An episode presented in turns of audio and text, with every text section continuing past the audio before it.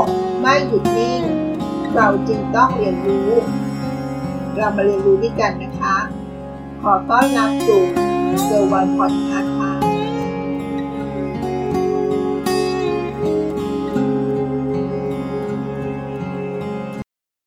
คุณชอบปลูกต้นไม้ไหมคะ สวัสดีค่ะ ยินดีต้อนรับสู่เกอร์วันพอดแคสต์นะคะบอนไซใครชอบปลูกบ้างคะ มีคำถามที่น่าสนใจนะคะว่าทำไมบอนไซบางต้น ถึงมีราคาตั้งหลายสิบล้านบาท เราจะปลูกยังไง ให้บอนไซของเรามีราคาได้ขนาดนี้คะน่าคิดเหมือนกันเนาะ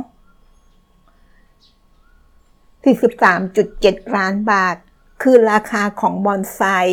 โอพายบอนไซค่ะ ก็คือบอนไซฝนขาวญี่ปุ่น อายุ 800 ปี ที่มีการซื้อขายในงาน International Bonsai Convention ครั้งที่ 11 ในปี 2012 ซึ่งถูกจัดขึ้นที่เมืองทากามัสึประเทศญี่ปุ่นนะคะ ก็ค่อนข้างจะหลายปีแล้วนะคะ ซึ่งนี่ก็เป็นตัวอย่างที่ทำให้เห็นว่าบอนไซมีคนให้ความสนใจ และก็มีมูลค่าในระดับที่ไม่ธรรมดาเลยใช่ไหมคะ คำถามที่น่าสนใจก็คือว่า เพราะอะไรทำให้บอนไซมีราคาสูงได้ถึงหลักสิบล้านบาทเชียว ซึ่งในบทความนี้เขาก็แบ่งปันไว้ว่าบอนไซคำนี้มีที่มาจากภาษาญี่ปุ่นนะคะคำว่าบอลหมายถึงชามขนาดเล็ก หรือกระถาง และไซที่แปลว่าต้นไม้ บอนไซก็คือต้นไม้ขนาดเล็ก หรือกระถางต้นไม้ขนาดเล็กก็ได้นะคะมื่อนำความหมายมารวมกัน ก็คือต้นไม้ที่ปลูกในกระถาง หรืออาจจะกล่าวอีกอย่างว่าสวนกระถาง หรือจะพูดว่าการทำบอนไซแบบง่ายๆก็ได้นะคะ เป็นการย่อส่วนต้นไม้ขนาดใหญ่ ให้มีขนาดที่เล็กลง และปลูกลงในกระถางได้ค่ะ จุดเริ่มต้นที่แท้จริงของการทำบอนไซนั้น มาจากประเทศจีนนะคะ และได้มีการกล่าวไว้ว่าบอนไซมาจากคำว่าเพนไซ P E N T S A I ตั้งแต่สมัยราชวงศ์จิ้นนะคะ ประมาณปีประมาณปีพุทธศักราช 808 ถึง 963 ค่ะ ชาวจีนได้คิดค้นการปลูกต้นไม้ และเลี้ยงให้เติบโตในภาชนะที่มีจำกัด แต่กลับกลายเป็นว่าประเทศญี่ปุ่นเป็นผู้เผยแพร่และมีส่วนสำคัญในการสร้างชื่อเสียงให้กับต้นหรือการปลูกบอนไซ เรื่องราวนี้เราขอย้อนกลับไปสมัยตอนที่ปี 2000 ในปีพุทธศักราช 1337 ถึงปี 1728 นะคะ ช่วงเวลาดังกล่าว เป็นยุคที่วัฒนธรรมของจีน เริ่มแพร่หลายเข้ามาในประเทศญี่ปุ่นค่ะ ซึ่งรวมถึงการรับวัฒนธรรม การปลูกบอนไซเข้ามาด้วยนะคะ ไม่นานการปลูกบอนไซก็เป็นที่นิยมมากๆ ในประเทศญี่ปุ่นค่ะ จนสามารถจัดการประกวดไม้แคปประจำปี ที่กรุงโตเกียวในช่วงปี 2324 ถึงปี 2331 เมื่อการเล่นบอนไซแพร่หลายและเป็นที่นิยมมากขึ้น จึงทำให้เกิดธุรกิจที่เกี่ยวข้องกับบอนไซขึ้นมานะคะ รวมไปถึงมีการส่งออกบอนไซไปยังประเทศอเมริกา และฝั่งยุโรปด้วยค่ะ นอกจากนี้แล้วนะคะ ยังมีการก่อตั้งพิพิธภัณฑ์ศิลปะบอนไซโอมิยะ ในปี 2553 ด้วยค่ะ ซึ่งเป็นพิพิธภัณฑ์แห่งแรกของโลก ที่จัดงานหรือจัดแสดงศิลปะบอนไซแบบดั้งเดิมของญี่ปุ่น โดยเฉพาะ จึงไม่น่าแปลกใจเท่าไหร่นักใช่ไหมคะว่า หากมันนึกถึงบอนไซเราก็มักจะนึกถึงประเทศญี่ปุ่น เป็นอันดับแรกๆ ไม่ใช่ประเทศจีนใช่ไหมคะคำถามต่อมา แล้วอะไรที่ทำให้บอนไซมีราคาแพงได้ขนาดนี้เฉลือ ปกติแล้ว ราคาของบอนไซนั้นก็ขึ้นอยู่กับ 3 องค์ประกอบหลักด้วยกันค่ะ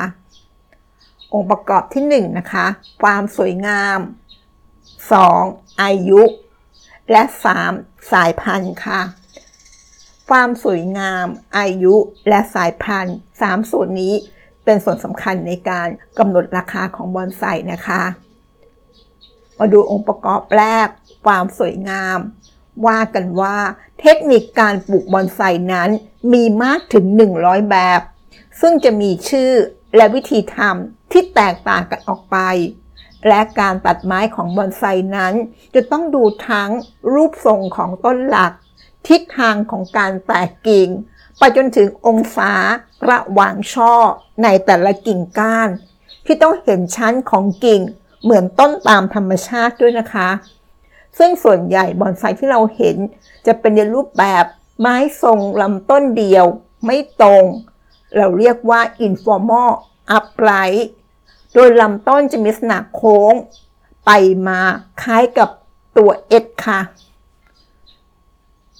หากต้นบอนไซที่รับรางวัล ชนะการประกวดด้านความสวยงามมาแล้วก็จะยิ่งทำให้มีราคาที่มากขึ้นไปอีกนะคะ แม้ว่าการดัดแปลงความสวยงามของต้นไม้ จะเป็นไปตามจินตนาการของผู้เลี้ยง แต่ก็ล้วนอ้างอิงจากธรรมชาติของต้นไม้นั้นๆ ประกอบด้วยนะคะ เพราะการตัดต้นไม้ในการทำบอนไซก็คือการทำให้เหมือนกับธรรมชาติมากที่สุด นึกถึงต้นไม้ต้นใหญ่ๆเรามาย่อส่วนต้นไม้ให้มันเล็กลง ในภาชนะกระถางที่จำกัด แต่ลักษณะรูปทรงเหมือนต้นไม้ใหญ่นั่นเองค่ะ องค์ประกอบที่สองนะคะ อายุ สมัยก่อนมีการขุดตอของต้นไม้เก่าจากในป่าเพื่อมาทำการดัดแปลงลงในกระถางให้เกิดความสวยงาม แต่เมื่อมีการขุดกันมากขึ้น ส่งผลให้ไม้พันธุ์ หรือพันธุ์ไม้บางสายพันธุ์ มีความเสี่ยงที่จะเกิดการสูญพันธุ์ถึงขั้นที่ประเทศญี่ปุ่น ได้มีการออกกฎหมาย ห้ามขุดตอไม้ในป่า พื่อมาทำบอนไซกันเลยทีเดียวนะคะ ปัจจุบันจึงนิยมหันมาเพาะเมล็ดกันแทนค่ะทำให้ต้นไม้ที่ขุดจากป่าและมีอายุมากถูกมองว่าเป็นของแรไอเทม เรียกว่าเป็นของหายาก โดยเฉพาะบอนไซที่มีอายุหลายร้อยหลายพันปี จึงทำให้มีบางต้น มีราคาที่สูงถึงหลักสิบล้านบาทเชียว แต่เมื่อยุคสมัยเปลี่ยนไป คนจะเริ่มเพาะเมล็ดกันมากขึ้น บางครั้งก็ทำให้ราคาของมันขึ้นอยู่กับความสวยงามเป็นหลักได้เช่นกันนะคะนั่นคือองค์ประกอบที่ 2 ค่ะ คือเรื่องของอายุ มาดูองค์ประกอบสุดท้ายนะคะ สายพันธุ์ ในประเทศไทย สายพันธุ์ที่นิยมกัน ก็คงหนีไม่พ้น ไม้ใหญ่ที่อายุยืนเหมือนประเทศอื่น ๆ และสายพันธุ์ที่นิยมมามาทำบอนไซกันมาก ตัวอย่างเช่น ต้นโพ ต้นโมก หรือต้นมะขามค่ะ แต่ก็มีบางส่วนที่นิยมนำไม้ญี่ปุ่นอย่างสนดำและสนจูบิน และสนจูนิเปอร์ มาปลูกเป็นบอนไซด้วยนะคะ แต่เนื่องจากไม้ต่างถิ่นเมื่อนำมาทำบอนไซต้องมีการดูแลที่สม่ำเสมอ และใส่ใจมากเป็นพิเศษด้วยนะคะ เพราะบางสายพันธุ์ ก็จะไม่สามารถหรือไม่ค่อยทนต่อสภาพอากาศในประเทศไทยได้ อาจทำให้ต้นไม้ที่นำมาทำบอนไซนั้นตายได้ง่ายขึ้นค่ะ เรื่องนี้จึงส่งผลให้ราคาของบอนไซที่ใช้ต้นไม้จากต่างประเทศ มักมีราคาที่สูงกว่าต้นไม้ภายในประเทศของเราค่ะ แต่ไม่ใช่ว่าต้นไม้ในประเทศไทยเมื่อนำมาทำบอนไซจะราคาไม่ดีเสมอไปนะคะ เพราะบางบอนไซที่ทำมาจากต้นโพก็สามารถขายได้มากถึงหลักแสนบาทเลยทีเดียว ราคาก็แพงเอาโขอยู่เหมือนกันนะคะ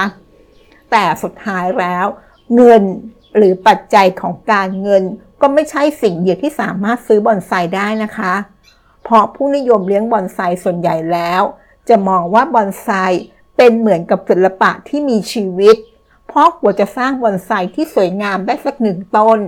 ล้วนมาจากเรื่องราว และการดูแลเอาใจใส่ของผู้เลี้ยงเป็นสำคัญนะคะ ถ้าหากขายให้กับคนที่เลี้ยงบอนไซไม่เป็น หรือไม่ใส่ใจกับมันมากพอ